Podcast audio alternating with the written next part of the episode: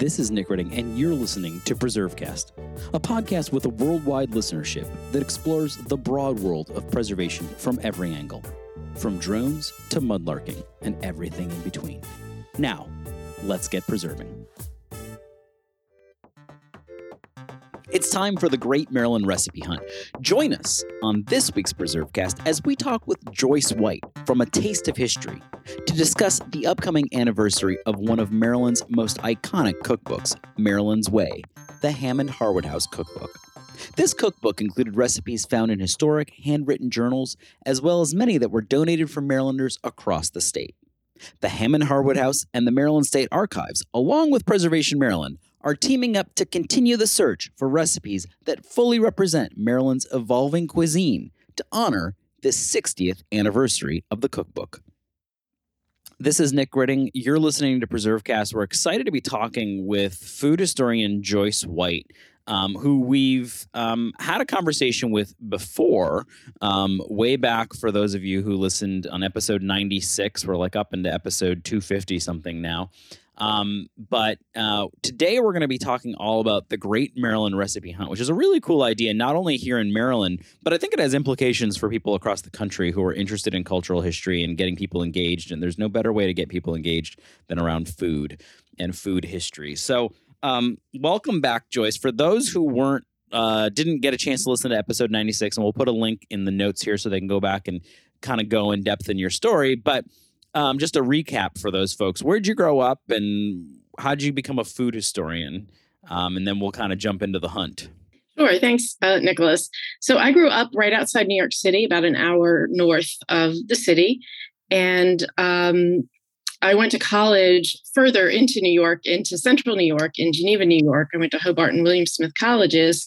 And when I was there, I started to understand that uh, museums uh, studies is something that I really wanted to learn more about and majored in American studies and did some internships in order to complete that major.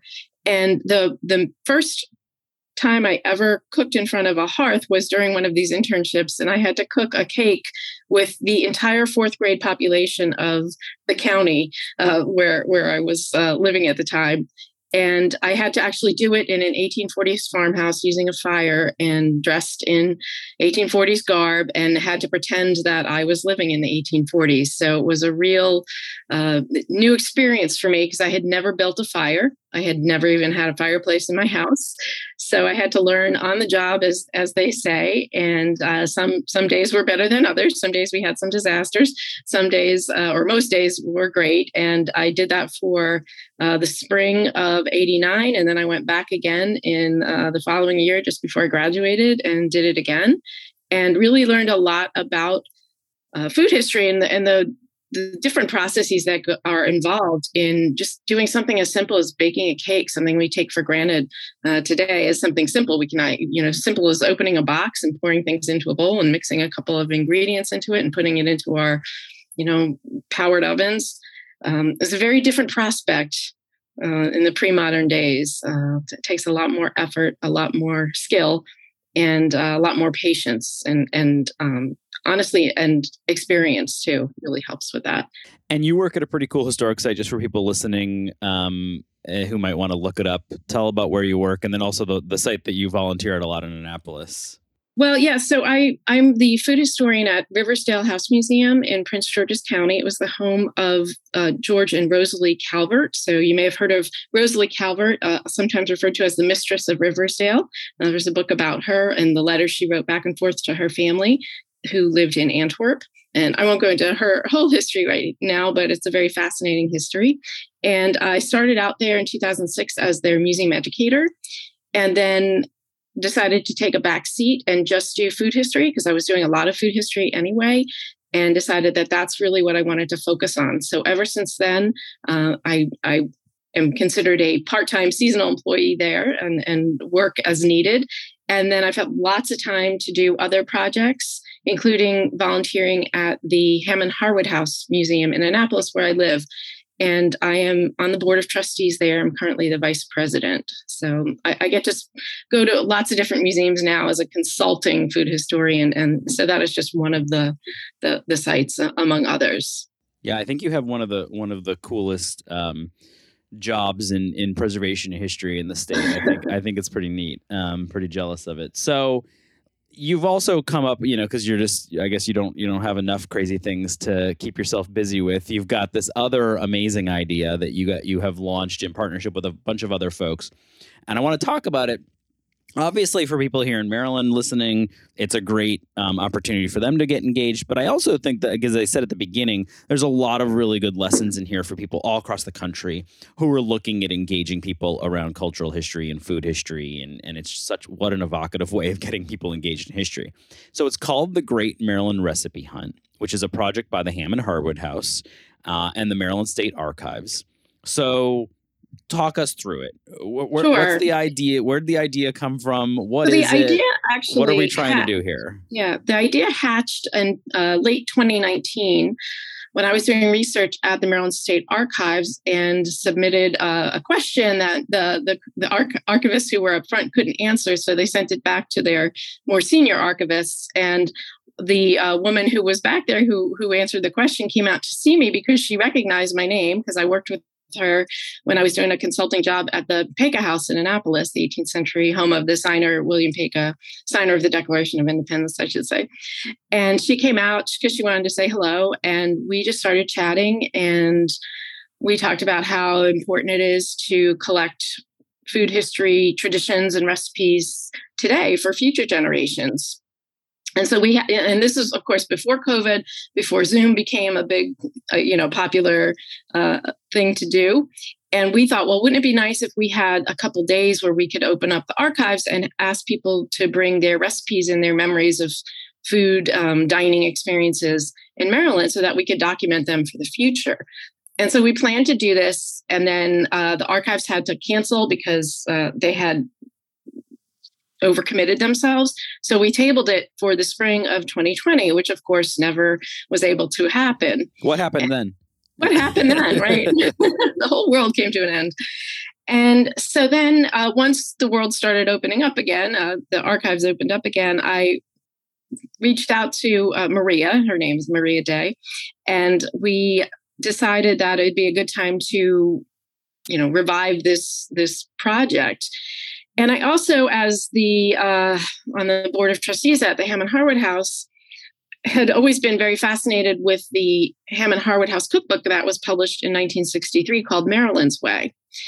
And I thought it would be a good opportunity to honor the upcoming 60th anniversary of the publication of that book because it is one of the most iconic cookbooks published in the 20th century on Maryland foodways. And it's um, I, I was doing some research and I found out that within the first 20 years of the, its publications, it sold over 100,000 copies.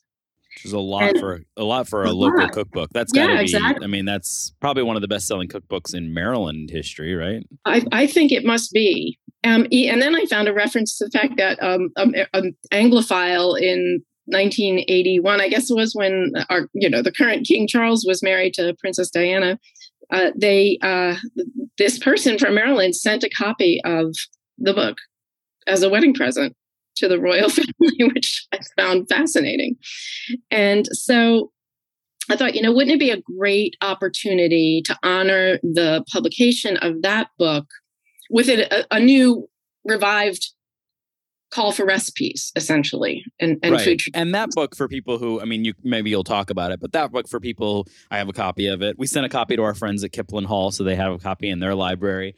But that book that version of it um, is very um, uh, dominant culture focused. There's not a whole lot of references to different communities and different ethnicities and cultures. And I know that that's a big focus of this one, which is I think yeah, is really cool so- because like Maryland has Maryland wasn't let's be honest, what was portrayed in that book. There were people of different cultures and, and backgrounds at that time, but Maryland is is even more different today, and that should be reflected in the recipes, which I know you is a focus of what you're hoping to accomplish. Exactly. So the recipe hunt. It's so there's sort of a there's two things going on here. So we have the the recipe hunt, which is definitely geared to collecting any and all recipes, whether they're old traditional ones or new uh, traditions that uh, new immigrant groups have brought to this country.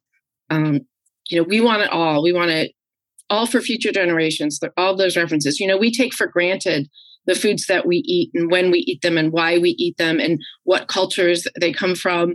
Um, but people in 100 or 200 years might it might not be that obvious to them um, that we eat you know tacos regularly or enchiladas or uh, Venezuelan hallacas and all of these other foods that are um, incredibly diverse in this state, even in the um, Rockville area. I believe there's a lot of Ethiopian um, foods uh, and traditions there. So, so that's one part of the project is to document this diversity for future, the future. The other part of the project, which is a little bit separate from the recipe hunt itself, um, but it's another way to kind of honor the 60th anniversary of the publication of the Maryland's Way cookbook is to to take that cookbook and, and do exactly what you said, kind of re, reevaluate it in today's terms. You know, what do we see in that book that is reflective of Native American tradition? What's reflective of African American?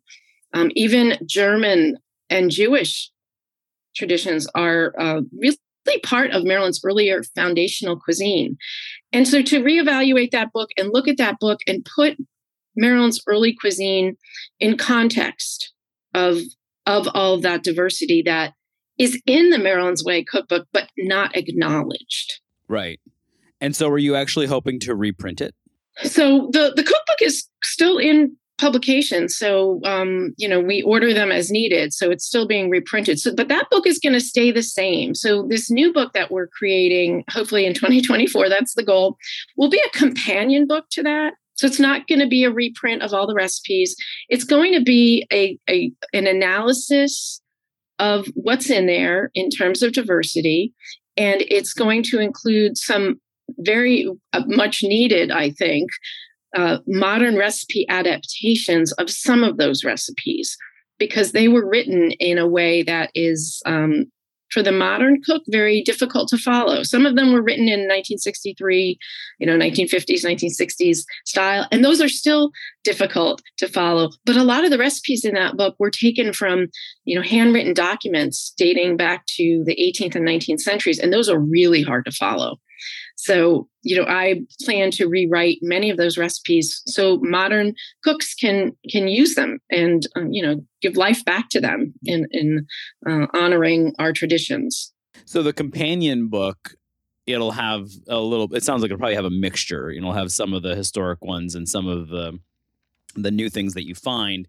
Um what's gonna what's gonna sneak through? Like what's like on your top three list of like okay these historic recipes have to get into the new one Sure. Well, I think it's it's really important to um, to include uh, some of the content from the recipe hunt, and I, I plan to do that. Um, mainly for me, it's not the recipes that are are just important; it's the stories behind the food, why we eat these foods, when we eat them. So I, I'm hoping to take elements from the recipe hunt that might include um, you know traditions. Like i have one submission that talks about her family's um, annual tradition of picking crab on the porch of uh, a house in calvert county overlooking the water and the, the ritual they go through with the different uh, seasonings and toppings and you know dips that they have for picking the crab and then the leftover crab meat gets turned into crab dip.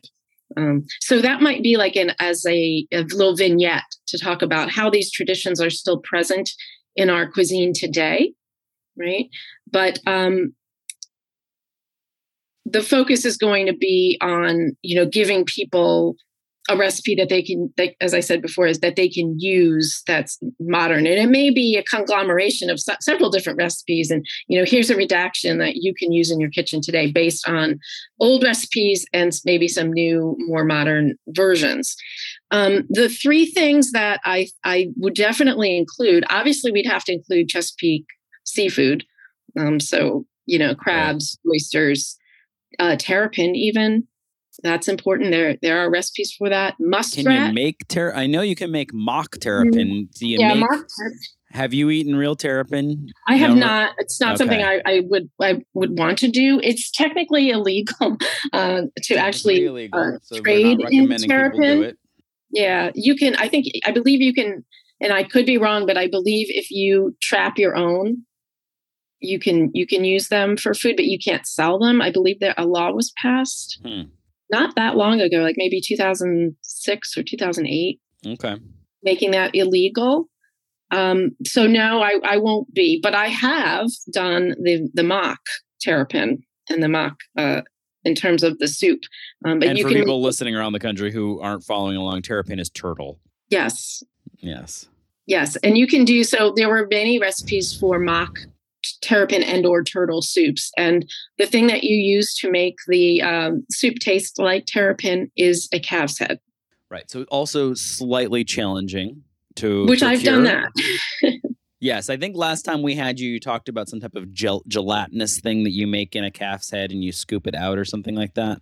Well, you, what happens is after you boil down the the calf's head, you pick off all the meat and you chop up the tongue and then you you put it in a dish and you press it between two plates and you weight it down and what happens is it will form into a like a cube a large cube that you then dice up and th- that is what looks like the turtle or terrapin meat and tastes like it. Uh, veal supposedly tastes like turtle terrapin there so you go. Well, we, take I their word for it. yeah, I apologize for not giving people the warning about the calf's head uh, recipe we'd be receiving here. So, so Maryland seafood. What else is going to be in there? You know, beaten biscuits. What are, what is your go-to? Beaten biscuits are absolute. So there's uh, breads were really important in um, studying Maryland's food history because it, it has such wider implications too for the economy, um, the use of enslaved labor, and um, you know the fact that the, the cash crop was this all very very labor intensive uh, tobacco crop. So when settlers first uh, arrived in maryland and decided they wanted to grow tobacco they needed a cereal grain that could sustain them but uh, wasn't too involved didn't require a huge amount of work. And, and part of the work of, of growing cereal grains would be clearing the fields.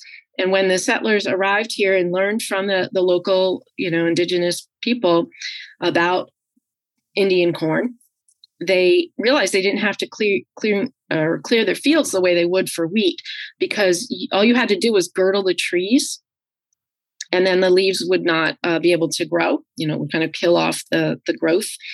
And that way the sun could stream down through. So you didn't have to do anything else. You just had to literally go to each tree and mar the the side of it like cut a notch into the sides of it so that the sap couldn't flow up into the the leaves to to provide the food for the leaves.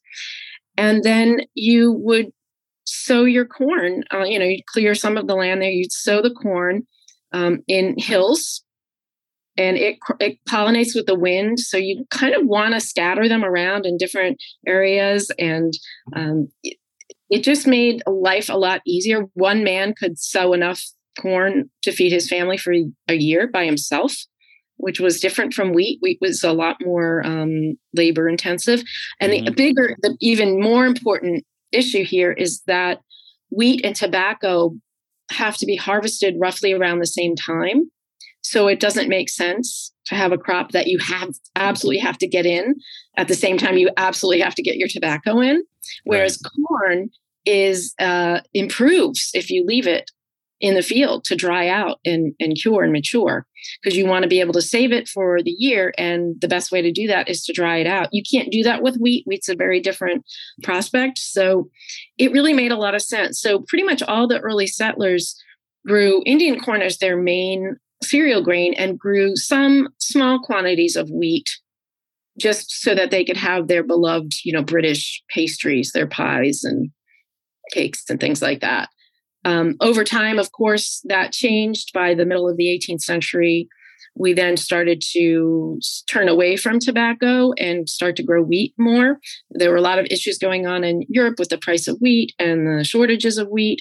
And so now, finally, for the first time, growing wheat was a, a more financial, uh, financially stable prospect than growing tobacco. So a lot of wheat, uh, or a lot of farms rather, turned their fields over to growing wheat. And then subsequently, a lot of the um, mills opened along the you know the Jones Falls and all those areas around Baltimore, Ellicott Mills and all that to process all this wheat. They were called merchant mills. So rather than a small, you know, um, mill house where you have stone ground uh, mill uh, or millstones. This is a little different. This is much more mechanized um, by the 1800s. So, uh, so it really starts to to blossom as industrialization occurs, and then so then Baltimore becomes this booming uh, center by the 19th century, and things change. So now wheat becomes more available. So instead of having corn based breads, now you're starting to have wheat based breads more more you know frequently and one of the the ways that you can make biscuits without using yeast is by beating the dough. So you're beating the dough to disintegrate the gluten, but also to add air into the the the recipe so it lightens a little bit as it as it cooks. Now, this isn't the same kind of a biscuit that you would get at, you know, a country breakfast spot today with a nice buttermilk biscuit that's light and flaky made with baking powder this is much more like uh, almost like a oyster cracker in a way a larger oyster cracker it it's it's bigger it's not quite as crunchy it's you know it's it's definitely more like bread but it's is definitely not like a buttermilk biscuit um, and you can eat them with uh, you know slices of ham or with jam or apple butter or any anything like that. Um, uh, but but you've got the thing that you've got to do with these biscuits and something that got lost through the mists of time is you have to use the kind of wheat that they were growing uh, you know 150 200 years ago so that they stay soft and tender and that's uh, a soft winter wheat as opposed to a hard red wheat which is what most are made with or were made within the 20th century. And then they they turn into hockey pucks. And I think that this this little uh, beaten biscuit interlude is cool because it gives people a sense for around the country too, who have stories like this in regional cuisines, is how you can connect place and history and agriculture and eh, you know the history of labor and enslaved people and whatever that might be back to a recipe so exactly. it starts with a recipe. Is so much more. The recipe is the jumping off point. And that's and I that's why uh, you know we're we're not here to talk about beaten biscuits, but I wanted to let you go down that road. Um, first because I saw you light up when I mentioned beaten biscuits, and then um, because I think it's I think it's really important for people to hear that, and for preservation groups and historical societies and museums to think about using food as a way of kind of telling a, a, broader story. And there's so much in food too, right? It's a STEM activity because, you know, if kids are doing it, there's math associated with it and it's basically chemistry and it's, you know, there's an artistic component to it as well. It's it's this interesting connection and there's something very visceral about eating something, right? You get you get to enjoy something at the end. So um, why don't we take a quick break here, come back, talk about how people are going to be giving you their information, how people listening could provide information, um, the webinar that's coming up, and uh, all that good stuff. And we'll do that right here on PreserveCast. This is Nick Redding. You're listening to PreserveCast. Super excited to be talking to Joyce White, food historian, um, who is also working on the Great Maryland Recipe Hunt. And so before we took our break, we we're talking all about sort of how this came about, the idea of this great cookbook and sort of updating it, having a companion piece to it that's updated with stories and recipes of all of Maryland's rich culture um, and communities from across the state. So if people are listening and there are Marylanders listening or, uh, you know, expat Marylanders listening to us from somewhere else in the country and they have great um, Maryland recipes, how are you collecting them and what will be done with them?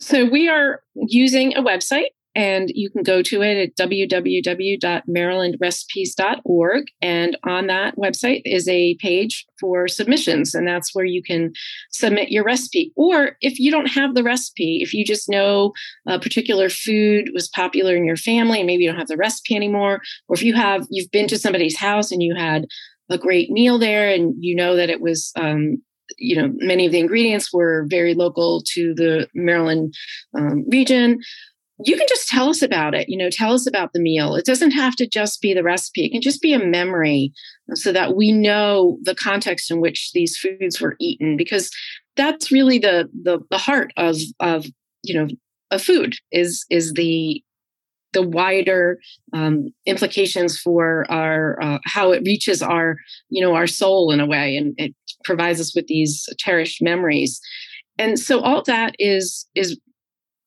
very much welcome. And so on that website you can you can submit as many recipes as you like as many memories as you like. We are offering weekly themes uh, but you don't have to follow them at all. And th- those are posted on our facebook page the great maryland recipe hunt facebook page. And many of our partner sites we've, we've been able to partner with uh, historic museum sites throughout the the state who are helping to spread the word. And that's what the partnership is. There's no financial um, you know requirement to be a partner. So any anyone listening to this who you know works at a historic site or has contacts with a historic site and would like to partner uh, we're more than welcome to have as many partners as we can. And i'd like to see more representation from the western portions of maryland. That seems to have um, been harder to reach um, because there's such a rich tradition out there. We have you know the mountainous regions grow different crops you know corn uh, was not quite as mm-hmm. popular as dairy. Dairy you know agriculture is big out there was and still is.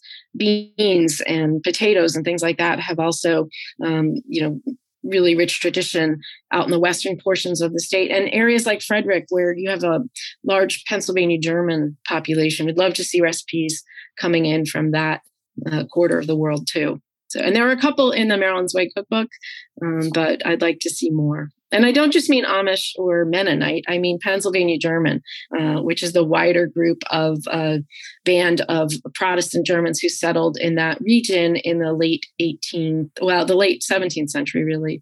Um, but then it, it continued to grow in the 18th century. So that's really important too. So you've also got a webinar coming up. When's the webinar happening and what's going to happen on that? Yeah, so the webinar is being hosted by one of our partner sites. It's at the Laurel Historical Society. They're they're hosting it. It's all, all going to be obviously on Zoom. And it is on a Thursday, November 10th at 7 p.m.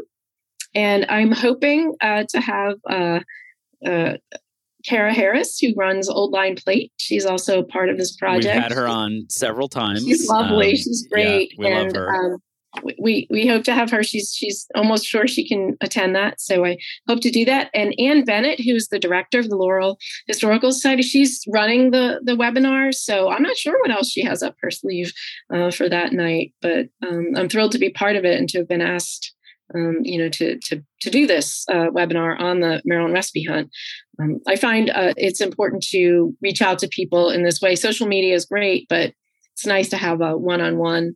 Uh, I'm also going to be attending the Oyster Fest in St. Michaels on October 29th, and I'm um, going to have a table there and my computer and my scanner. So if anyone happens to be uh, going to that event, uh, you're more than welcome to stop by and say hello and give us some information. We're also going to have some gift bags uh, for the first 12 people who uh, either submit the recipes before the event and are going to be at the event, and they can go on to um, the MarylandRecipes.org, submit their recipe, and just say, "Hey, I'm going to be at the Oyster Fest. I'll stop by so I can get my gift bag." You know, if you're one of the first twelve, um, you know that would be great, and it's just some fun Maryland food related items in the gift bags. And how long will the hunt be open for? Yeah, so the hunt is going to run for a whole year. We started September 1st and we're going to run it through August of 2023. We thought a year would be plenty of time to give people a chance to collect their recipes. And we even had we had a family who found uh, who have a manuscript or handwritten recipe book uh, that's been in their family since the 1840s um, from the southern Anne Arundel County region. And they met with me at Hammond Harwood House and we scanned the book and I've transcribed the whole thing already. And um, you know that's going to be donated, I believe, to the the Maryland State Archives, the actual manuscript itself, because it's falling apart tear. Yeah, well, this is super exciting to see that kind of happen. And that's a good other kind of reminder for people that stuff comes out of people's attics and you actually start saving actual documents and real things not just memories and and what people like and sort of the cultural aspect of this, but there's actually real documents that sometimes pop up, um, not surprisingly. Um, so um, are you uh, people are interested in learning more about you? Are you teaching any classes coming up? What what's what's what's cooking? Uh, I didn't even mean to say it that way, but what's cooking with you, Joyce? Yeah, so I do most of my presentations now. I prefer to do on Zoom. Um, it's just easier. I get it, you get better attendance, and I don't have to drive anywhere, which is nice. Um, so I, you know, I'm open to booking for anyone who who wants to book something for their organization or even for their private family or friends. I've done those too, which is really fun. Um, I've got a couple classes coming up that I'm teaching in the um, Lifelong Learning Center through Montgomery College those will be in i believe i'm doing two in spring uh, i think i think we're doing we're, we're in the process of, of figuring this out right now i wish i could give you more definites but one will be on dining with jane austen and i think we're doing the taste of maryland again and then in the summer we'll be doing another course too but that none of that's been decided yet and where people where can people find all the information about you? Do you got a website or Twitter? Yeah, I have a website. It's a uh, tasteofhistory.com net. Um, but I also the other more the more recent upcoming program I'm doing through Hammond Harwood House is my uh, Thanksgiving program. It's a history of the holiday itself, including food. So it's not just food, but it's a history of how the holiday evolved from the early 17th century um, up through to the 1940s. Fascinating. I think a lot of people listening would be interested in that. And uh, good time to kind of share that information. Well, this is exciting. We'll make sure that there's links in the show notes so that people can um, submit their recipes, learn how this works. If they're elsewhere in the country and thinking about doing it themselves, they can take a look at the website and see how you've done it and maybe create one for their own community. Um, it's so much fun having you on. Thanks for joining us today. Thank you. It's been great. Thanks for listening to PreserveCast. To dig deeper into this episode's story, head over to preservecast.org for show notes and our collection of previous episodes. Don't forget to engage with this podcast by subscribing, commenting, and leaving a review. Follow along on Instagram, Twitter, and Facebook at PreserveCast for even more. PreserveCast is currently recorded in Walkersville, Maryland, and sponsored by the 1772 Foundation and powered by Preservation Maryland. Thanks for listening and keep on preserving.